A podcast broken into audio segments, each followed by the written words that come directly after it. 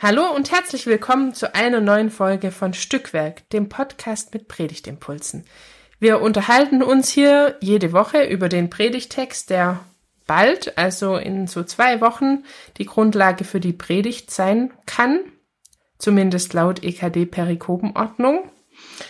Und wir machen das, weil wir denken, dass das eine gute Hilfe sein kann für die Predigtarbeit oder Ideen dabei kommen für das Verständnis für diesen Text. Und heute sind wir, ich Esther, Pfarrerin aus Württemberg, gerade am Pfarrseminar, und ich unterhalte mich mit Rahel. Hi Esther, ich bin... Hallo Rahel. Hi. Willst du was zu dir sagen? Das habe ich... Ich bin Vikarin in München. Ich mache ein Gastvikariat von Württemberg aus und bin in München gelandet. Ja, schön, dass das heute klappt und wir uns über einen, ich finde, zumindest ungewohnten Text unterhalten. Bin sehr gespannt. Nämlich aus dem Hohen Lied.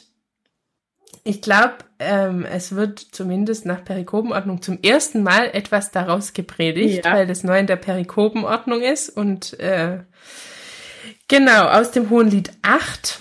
Das lesen wir gleich, sowohl aus der Luther-Übersetzung als auch aus der Basisbibel. Noch kurz, es ist für den 30. Oktober, der 20. Sonntag nach Trinitatis. Fand ich witzig, weil jetzt gibt es da 10, 20 und 30. Ja gut. Hört gar nicht mehr auf. Das nur nebenbei. Okay, und vielleicht lese ich erst aus der Luther-Übersetzung und dann du aus der Basisbibel. Ja.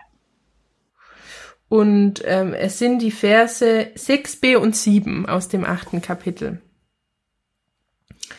Denn Liebe ist stark wie der Tod und Leidenschaft unwiderstehlich wie das Totenreich. Ihre Glut ist feurig und eine gewaltige Flamme. Viele Wasser können die Liebe nicht auslöschen, noch die Ströme sie ertränken. Wenn einer alles Gut in seinem Hause um die Liebe geben wollte, würde man ihn verachten? Ich lese aus der Basisbibel. Denn die Liebe ist stark wie der Tod, unersättlich wie das Totenreich ist die Leidenschaft. Sie entflammt wie Feuerflammen, wie der Blitz schlägt sie ein. Kein Meer kann die Glut der Liebe löschen, keine Sturzflut reißt sie mit sich fort. Da verkauft einer Hab und Gut, um Liebe zu gewinnen, und erntet dafür nichts als Spott.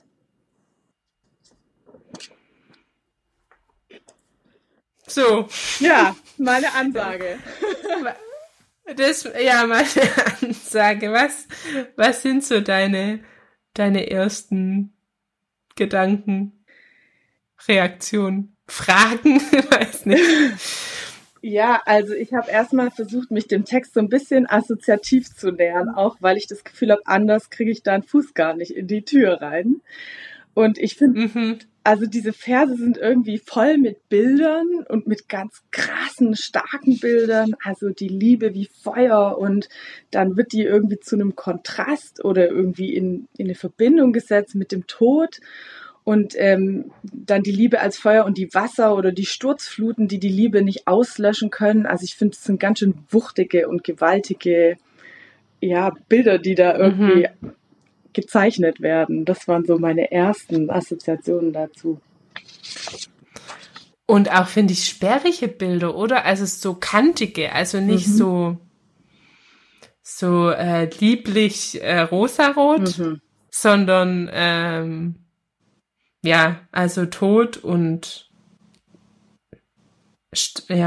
Tod kommt davor und Totenreich und diese ein ganzes Meer kann sie nicht ertränken und so. Also Gewaltiges. Ja, ich finde auch gerade diese Verbindung von Liebe und Tod, also die jetzt erstmal so sowas Sentimentales irgendwie total erstmal ausspart und so eine, also die Liebe, finde ich, die so eine Kraft beschreibt und gewaltig ist und sinnlich ist und irgendwie alles betrifft, so uns mit Haut und Haaren, und dann kommt dieser Kontrast oder der Vergleich oder dieses in Beziehung setzen mit dem Tod, was ich total irgendwie widersprüchlich finde einerseits und andererseits aber auch das so verstärkt. Also es hat dieser Kontrast, der mich irgendwie irritiert, weil der Tod ja auch erstmal was ist, was Liebende voneinander trennt oder was auch Einzelne zurücklässt. Und dann trotzdem was Verbindendes oder was die Liebe dann so stark macht oder so stark aussehen lässt. Mhm.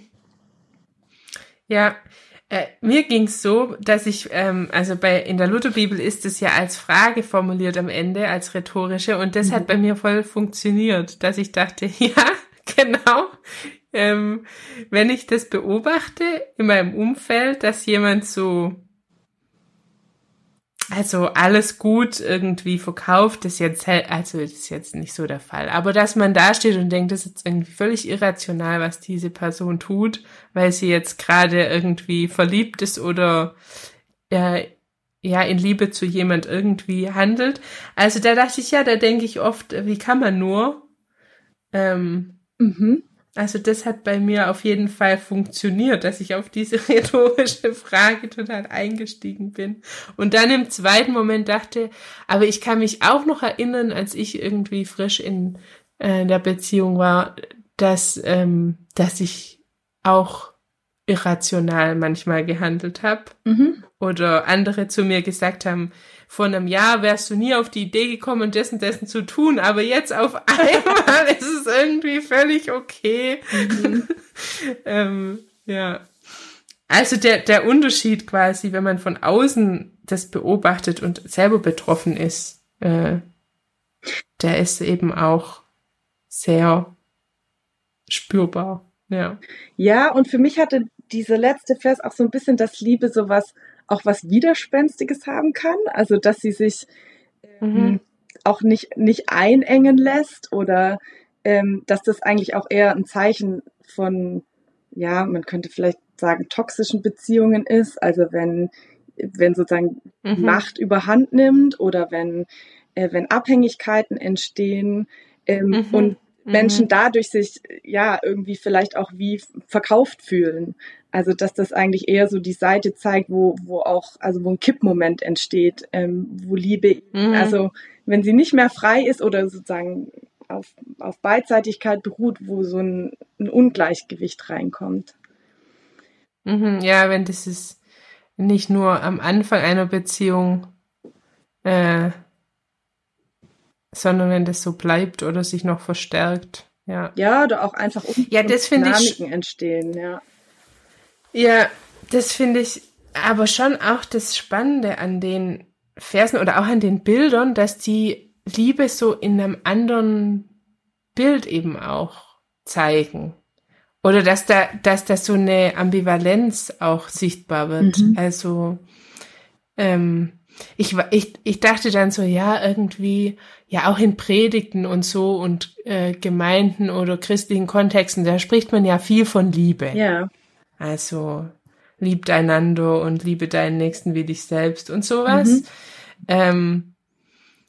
Und das hat, was auch nicht, das kommt oft flach daher und so, aber es hat auch immer so was Harmonisches, so.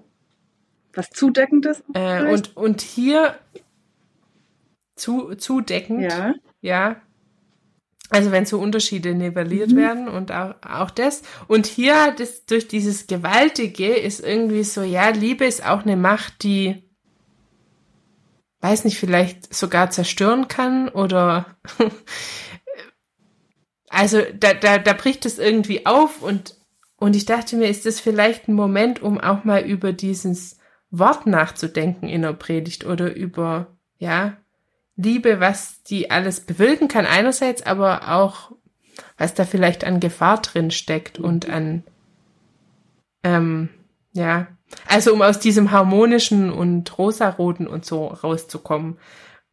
So nach dem Motto, wenn wir uns nur alle lieben, dann ist alles in Ordnung. Und ich finde, hier merkt man so nicht unbedingt. Also, ja. Ja, ich habe auch überlegt, wie das in Verbindung mit dem Tod steht. Und das ist ja auch, also... Jemanden oder etwas zu lieben hat ja auch oft was Schmerzhaftes, also wenn es irgendwie nicht erwidert wird. Und es ist ja auch so ein bisschen der Kontext von diesen paar Versen, also ganz am Anfang in dem Kapitel steht, wenn ich dich draußen auf der Straße fände, dann könnte ich dich küssen. Also es wird als so ein Sehnsuchtslied beschrieben und die Frau, die jemanden sucht und ihn aber eigentlich nicht findet. Also dieses Motiv, das ich sehne mich nach etwas und irgendwie ist es vielleicht auch manchmal gefühlt in greifbarer Nähe und dann ist es doch so schwierig, Sachen zu ändern, auch in der Liebe, wenn es schmerzhaft ist oder wenn Verletzungen da sind, dass man irgendwie wieder dazugehen kann. Und also ich habe mir auch überlegt, wann erlebe ich eigentlich so Gefühle von Sehnsucht? Wann sehne ich mich nach was oder nach was sehne ich mich eigentlich so in meinem Leben? Und also als erstes ist mir eingefallen, dass also Sehnsucht sich auch bei mir stark auch durch Musik ausdrückt. Also das ist irgendwie so ein Resonanzraum. Also in der Musik kann man so über Dinge träumen oder nachdenken oder die spüren, die man sonst manchmal vielleicht nicht so greifbar auch in Worte fassen kann. Und dann ist mir eingefallen, also die Brasilianerinnen sind ja ganz großartig darin, Sehnsucht zu besingen. Also ich weiß nicht, ob du Girl from Ipanema kennst, also da ist es umgedreht, der Mann, der die Frau am Strand entlanglaufen sieht und irgendwie sie aber nicht, also sie guckt ihn nicht an. Und dieses Gefühl, diese Ambivalenz oder diese Ambiguität, die du auch beschrieben hast, dass Liebe halt nicht nur dieses Schöne auch irgendwie hat, sondern auch immer so eine sehnsuchtsvolle Seite von, ja, auch Bedürfnissen, die nicht erfüllt werden können in einer Beziehung oder so. Ja, und auch von Unverfügbarkeit. Also so, ich glaube, das ist ja ein wichtiges Motiv, auch in dem ganzen Buch. Also dieses, dass Liebe auch immer wieder, also eben auch begrenzt ist oder eben nicht immer verfügbar. Also wie sie findet ihn nicht auf den Straßen und ja, also dieses Momenthafte, sich überhaupt zu treffen sozusagen. Und es hat ja, finde ich, was von Unverfügbarkeit. Also es ist nicht immer sozusagen vorhanden. Ja. Sondern, also ich kann nicht sagen, jetzt das ist vielleicht auch das Vermessene, immer zu sagen, ja, Liebe ist irgendwie die Lösung in der Predigt im Sinne von Liebe deinen Nächsten, also weil es vielleicht nicht immer so vorhanden ist, also sondern was Unverfügbares auch darstellt, was Zerbrechliches auch. Ja, das finde ich einen spannenden Gedanken, weil ja, mir auch schon mal eine Freundin gesagt hätte, wenn ich die und die Person zu dem und dem Zeitpunkt in meinem Leben kennengelernt hätte, dann wäre ich nicht mit der zusammengekommen. Und ich denke mir das auch in der Beziehung, in der ich stecke. Also würde ich mit der Person heute vielleicht zusammenkommen als die Person, die ich bin. Und diesen Moment, dass es eben auch irgendwie von beiden Seiten passen muss, dass man sich lieben kann oder dass da ein Austausch, dass da Resonanz und Verbindung entstehen kann, das hat was sehr Unverfügbares. Und wir sind in diesem Strudel der Zeit. Ich kenne den Gedanken auch total gut. Und Liebe verändert sich ja auch und wir verändern uns und auch unsere Vorstellung davon, was Liebe eigentlich überhaupt bedeutet oder ist. Also, ja, was heißt es, jemanden zu lieben? Mir kam da auch noch so die Frage, es kann ja auch nicht nur um, also im Hohen Lied geht es ja schon auch höchstwahrscheinlich um die Liebe zwischen zwei Menschen oder eben auch darin inbegriffen irgendwie die Gottesliebe, aber es gibt ja auch irgendwie Formen der Hingabe oder Liebe in Freundschaften oder in anderen Beziehungen. Also das nicht nur sozusagen auch romantisch zu verstehen, sondern was hat es eigentlich auch für, ja, auch soziale oder gesellschaftliche Implikationen. Und jetzt zwar vielleicht... Ja, oder sogar... politische. Ja. Weiß nicht, kann ich da gerade einhaken oder war der Gedanke noch nicht? Pack ruhig ein. Ich habe dieses Buch, da die neuen alttestamentlichen Perikopentexte, kleiner Werbeblock, von Schüle und Deeg. Und der Herr Deeg macht da, finde ich, einen interessanten Move. Also, weil er diese Liedstrophe, ich bete an die Macht der Liebe, zitiert und dann sagt, die ist Teil vom großen Zapfenstreich, also von diesem militärischen Ritual, Also die Bundeskanzlerin Merkel wurde auch mit so einem großen Zapfenstreich verabschiedet und so. Mhm. Und er dann so die Frage aufwirft, also was kann quasi die Macht der Liebe bewirken? Also einerseits kann man sie instrumentalisieren für irgendeine Logik, auch vielleicht für eine politische oder militärische Logik, oder sie kann diese Logik unterbrechen und vielleicht auch dann aus Dingen befreien und so. Und das fand ich irgendwie interessant. Also man muss sich über diese Ambivalenz einfach sehr bewusst sein, dass diese Macht eben zwei Seiten hat. Mhm. Und je nachdem eben sowohl instrumentalisiert werden kann für etwas ganz anderes, mhm, oder das auch durchbrechen kann mit ihrer eigenen Logik. Ja. Und das verbindet er dann eben auch mit diesem, sie ist stark wie der Tod, oder dieser Vergleich mit dem Tod bringt es irgendwie auch mit rein, so dieses Sprengende. Das fand ich irgendwie einen sehr interessanten Gedanken, um das auch von dieser Paarbeziehung wegzukriegen. Ja. Also das sogar in so politischen Kontexten zu sehen. Und er hat es dann auch noch erinnert an diese Predigt von der Hochzeit von Meghan und wie heißt der? Harry, Prinz Harry. Prinz Harry, ja. Genau, weil die hatten ja das als Trauvers, die Liebe ist stark wie der Tod. Mhm. Also, das weiß ich ja nur, weil er das dann nochmal referiert. Und die Predigt, die eben die dazu gehalten wurde von Bishop Curry. Ja, genau, der das eben auch total politisch auch dann wendet und so. Also das fand ich sehr spannenden Gedanken, ausgehend eben von Liebe und auch diesen Versen und so. Also das so zu weiten oder zu öffnen. Ja. Ich kann da gut anknüpfen, weil ich mir auch noch so ein bisschen Gedanken gemacht darüber habe, was so der Kontext ist in dem Gottesdienst. Mhm. Und es geht da eigentlich eher so darum, dass, also der Wochenspruch steht in Micha 6, Vers 8, dass Gott, der Herr, von dir fordert, dass du das Wort Gottes halten sollst und dich in Liebe üben sollst und demütig sein sollst mit deinem Gott. Und dann habe ich so ein bisschen überlegt, wie kann man da eigentlich eine Verbindung schaffen, weil ich finde, auf den ersten Blick ist die nicht unbedingt ersichtlich. Und ich habe einen total spannenden oder inspirierenden Gedanken von Catherine Keller gelesen. Ich weiß nicht, ob du das Buch On the Mystery von ihr kennst.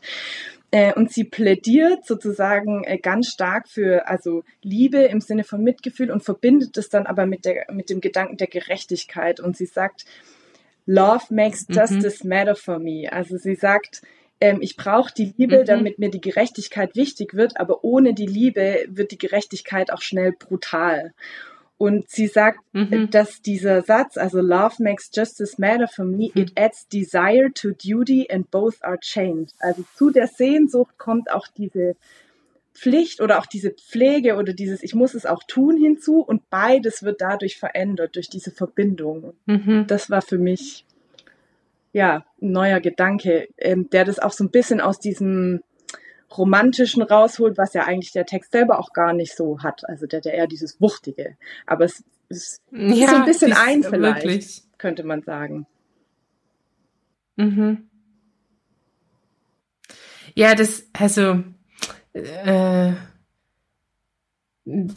nennt er da auch, der Herr Deeg, dass dieser Vers, die Liebe ist stark wie der Tod, ein beliebter Trauvers ist. Mhm. Und da dachte ich, da war mein Gedanke, echt? Also, wer schreibt es denn freiwillig über seine Ehe? War so mein Gedanke, das wäre mir viel zu gewaltig, und deshalb finde ich das eigentlich sogar hilfreich, das aus diesem Paar-Ding rauszuholen. Mhm. Und in so einen größeren Kontext zu stellen. Ich meine, klar, Gerechtigkeit ist natürlich auch gleich ein Riesenwort. Ja, vielleicht kann man es wirklich übersetzen. Ja. Ich habe so ein bisschen überlegt, wenn ich sozusagen auf die Liebe beziehe und auf Gerechtigkeit und sozusagen, wo entsteht es, wenn ich versuche, Liebe zu pflegen? Also indem ich versuche herauszufinden, was ist das Bedürfnis meines Gegenübers, was braucht die andere Person, wie kann ich einer Person so gegenübertreten, dass sie sich gesehen fühlt? Wie kann ich so vielleicht zuhören, dass die Person merkt, da hat jemand Interesse an mir? Wie kann ich mich, also jetzt mal ganz grundlegend oder vielleicht auch ja wirklich irgendwie auch an der Bedürfnisorientierung, ja, was brauche ich, was brauchen die anderen, wahrnehmen und irgendwie achtsam vielleicht auch kommunizieren. Also so ein bisschen Liebe üben heißt auch, der anderen Person gerecht zu werden. Also um das jetzt mit dem Wort Gerechtigkeit zu verbinden. Das finde ich sehr treffend. Weil ich habe kurz überlegt, ob ich sage, allen gerecht zu werden. Aber das schien mir dann ein bisschen zu viel. Aber es ist, weil es ja dann auch in Beziehungen geht es ja immer um mehrere Personen. Also deshalb meinte ich allen, nicht nur der anderen Person, sondern ja auch meinen Bedürfnissen. Ja. Und dann ist es auch immer ein Ausbalancieren und so. Und dann kann man am Ende nicht allen gerecht werden. Aber ja. Also das ist jetzt vielleicht ein bisschen cheesy, aber was mir schon auch kam, ist so ein bisschen, naja, was macht eigentlich Jesus, ja? Also er sammelt gebrochene Herzen und er verändert die Menschen, weil er sie sieht und weil er sie wahrnimmt, wer sie sind. Und das hat so eine Kraft, also das verändert die. Also weil sie plötzlich merken, ja, ich kann in mir selber ruhen, ich bin jemand und ich bin nicht irgendwie nur geächtet, sondern jemand sieht mich und das hat so eine Kraft, also das auch gar nicht, also weil ich merke auch, dass mich oft dieser Gerechtigkeitsanspruch auch eher dann überfordert. Also wir haben so viele Probleme auf der Welt und das drückt mich an die Wand. Also ich merke dann auch manchmal, ich muss Nachrichten dann einfach abschalten. Was soll ich da überhaupt machen? Ja, also es überfordert mich einfach und sozusagen erstmal in meinem Kontext zu schauen, mit wem bin ich eigentlich umgeben und was kann ich auch geben, also wo habe ich Ressourcen oder Energie und wem kann ich das auch schenken und wo bekomme ich es vielleicht von jemand anderem. Ja. Ja, und dieses Gesehenwerden, ich meine, das merke ich ja selber, was für eine Kraft das hat, wenn mich jemand sieht, wie ich bin oder vielleicht auch mit dem, was ich kann. Das ist auch überwältigend, weil es ja auch, sag ich mal, nicht so oft passiert. Ja. Finde ich. Es ist nicht unbedingt die Regel. So. Ja, und wenn es passiert, löst es aber ganz viel aus. Also mir hat gestern, mich hat eine Freundin angerufen und sie hat mir von einer Situation erzählt, dass sie steht in einer Prüfungssituation und die Person, die da mitprüft, hat ihr nochmal eine E-Mail geschrieben und gesagt, ich weiß, dass sozusagen dieses Zustandekommen dieser Prüfungssituation für sie nicht ganz einfach war, da gab es Personalwechsel und so weiter und ich weiß das und wir machen das jetzt und es ist auch so und diese Prüfung wird stattfinden, aber ich habe das sozusagen im Blick. Und das war so, also einfach dieses Gefühl, okay, da hat jemand gesehen, das lief jetzt nicht alles reibungslos und ganz glatt. Und es findet trotzdem alles statt und es wird jetzt auch, da geht es jetzt nicht darum, dass man deswegen irgendwie, dass es besser läuft. Aber allein zu wissen, da hat jemand irgendwie geguckt, wo ich eigentlich gerade stehe. Ja, ich konnte mich da irgendwie dann mit dran freuen, weil ich das so aufmerksam fand.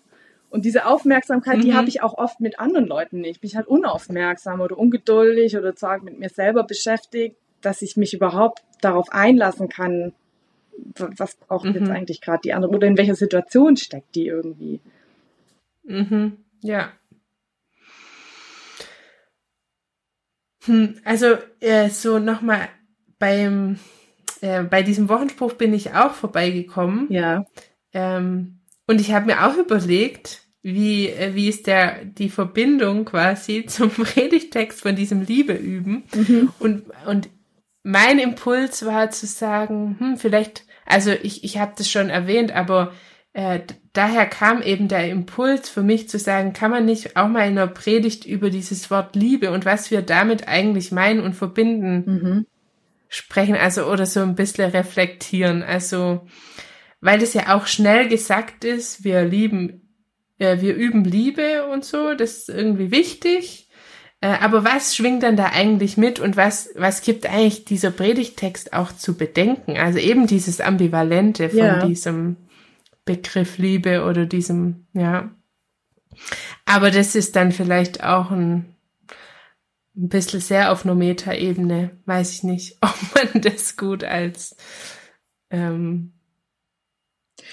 ob man das gut als Predigt dann verarbeiten kann. Ich könnte mir vorstellen, wenn man vielleicht sich selber schafft zu fragen oder auch Situationen oder Kontexte zu finden, wo hat mir jemand gut getan, wo habe ich Liebe gespürt, wo spüre ich irgendwie, da bin ich ganz tief in Verbindung mit jemandem oder da erlebe ich etwas, das kann ja auch Momente in der Natur sein oder auch diese Verbindung mit der Sehnsucht und wo wird es vielleicht auch gebrochen, wo wird mir vielleicht auch was als Liebe verkauft und ist es halt nicht oder es ist ein Deckmantel für was, also diese, was du vorhin mit diesem militärischen, also was ist eigentlich irgendwie der Kontext und oder versucht mir jemand da jetzt irgendwas zu verkaufen und ich muss das eigentlich erkennen, dass es mir nicht gut tut oder wo ist meine Liebe einengend für andere, also auch so überbordend. Mir fallen jetzt gerade irgendwelche Helikoptereltern ein, also wo erdrücken Menschen auch andere mit ihrer Liebe, weil sie nicht diesen Aspekt dessen, dass Liebe irgendwie entstehen muss und irgendwie auf Beziehung oder Resonanz ist, auf Augenhöhe basiert. Wo passieren diese Momente? Ja, oder vielleicht auch ist die Erwartung an mich selber auch oder an andere immer und überall zu jeder Zeit Liebe zu üben, ist die überhaupt berechtigt? Also weil wir ja den Gedanken hatten, dass auch Liebe was Unverfügbares und Zerbrechliches hat. Also kann ich dann überhaupt erwarten, dass das immer und zu jeder Zeit möglich ist, dass ich zum Beispiel andere in ihrer Situation auch sehen und wahrnehmen kann? Oder muss ich das nicht eben auch als gegeben annehmen, dass das gar nicht geht. So. Ja, das wäre eigentlich auch noch so was Entlastendes, ja. Also es ist irgendwie auch, wir können das nicht selber herstellen auch. Wir können es versuchen, aber wir treffen es halt auch oft einfach nicht. Könnte man vielleicht sagen. Ja. Und manchmal haben wir vielleicht auch nicht die Kraft dazu. Also es ist ja auch so ein bisschen so eine Frage von Geben und Nehmen oder manchmal ist es ja auch so ein man liebt für jemanden, wenn der andere es gerade nicht kann. Also, dass man auch da nehmen darf, wenn man gerade einfach selber nicht die Kraft, Energie oder die Liebe findet, um das irgendwie zu tun. Und also zu dem Ambivalent ist mir auch noch eingefallen, ich weiß nicht, hast du das Buch von Daniel Schreiber gelesen, Allein? Also Daniel Schreiber schreibt ja sozusagen, es ist ein tolles Essay darüber, was es heißt, eben nicht in einer Liebesbeziehung zu sein und wie das sozusagen auch teilweise gesellschaftlich stigmatisiert wird und wie man das dann selber auch inkorporiert und wie es ihm damit geht. Und was ich daran sehr eindrücklich fand, war, dass er schon auch einfach beschreibt, dass diese Liebe von anderen auch was Ausschließendes hat. Beziehungsweise je nachdem, was sozusagen als Liebe normiert wird, werden da andere Personen davon einfach ausgegrenzt. Also je nachdem, was ich als Liebe verstehe oder wie ich das lebe, hat es immer auch diese Komponente, dass da andere nicht daran teilhaben können. Mhm. Ja.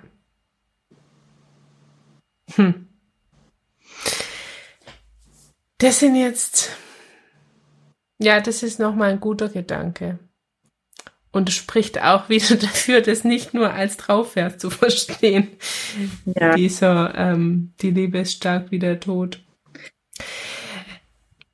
Ich glaube, wir müssen allein von der Zeit hier irgendwie jetzt einen Punkt machen. Aber vielleicht ist dir ja schon jetzt in unserem Gespräch so eine Idee gekommen für, wie so eine Predigt über diesen Text anfangen könnte oder enden oder überschrieben sein könnte, weiß nicht.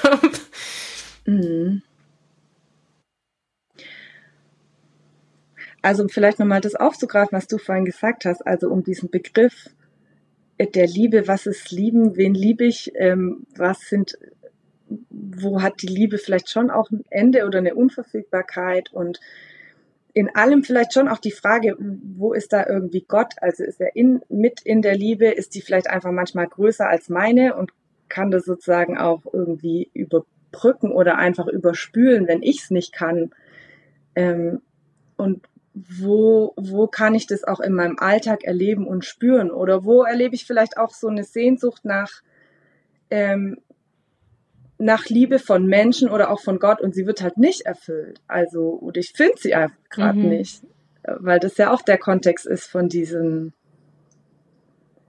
von diesen Versen, diese intensive Buch, Suche und dieses Gefühl, da gibt's was größer ist als ich und was mich wirklich so in Feuer und Flamme setzt, aber es ist auch irgendwie da. Mhm.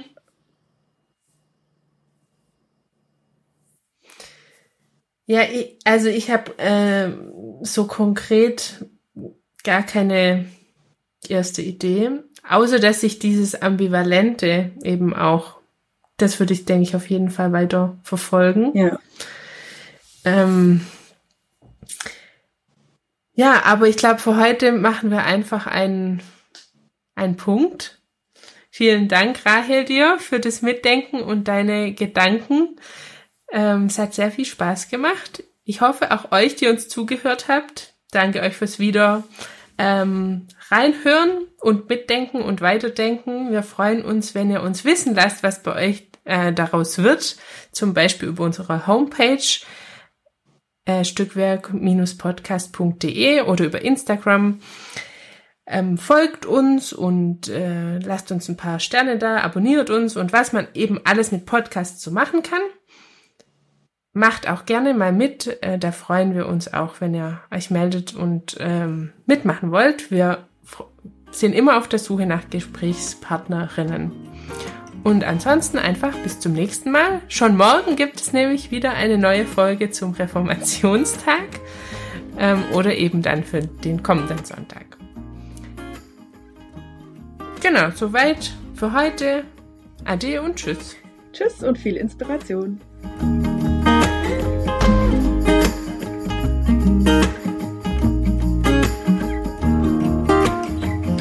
Dieser Podcast ist Teil des Ruach-Jetzt-Netzwerks.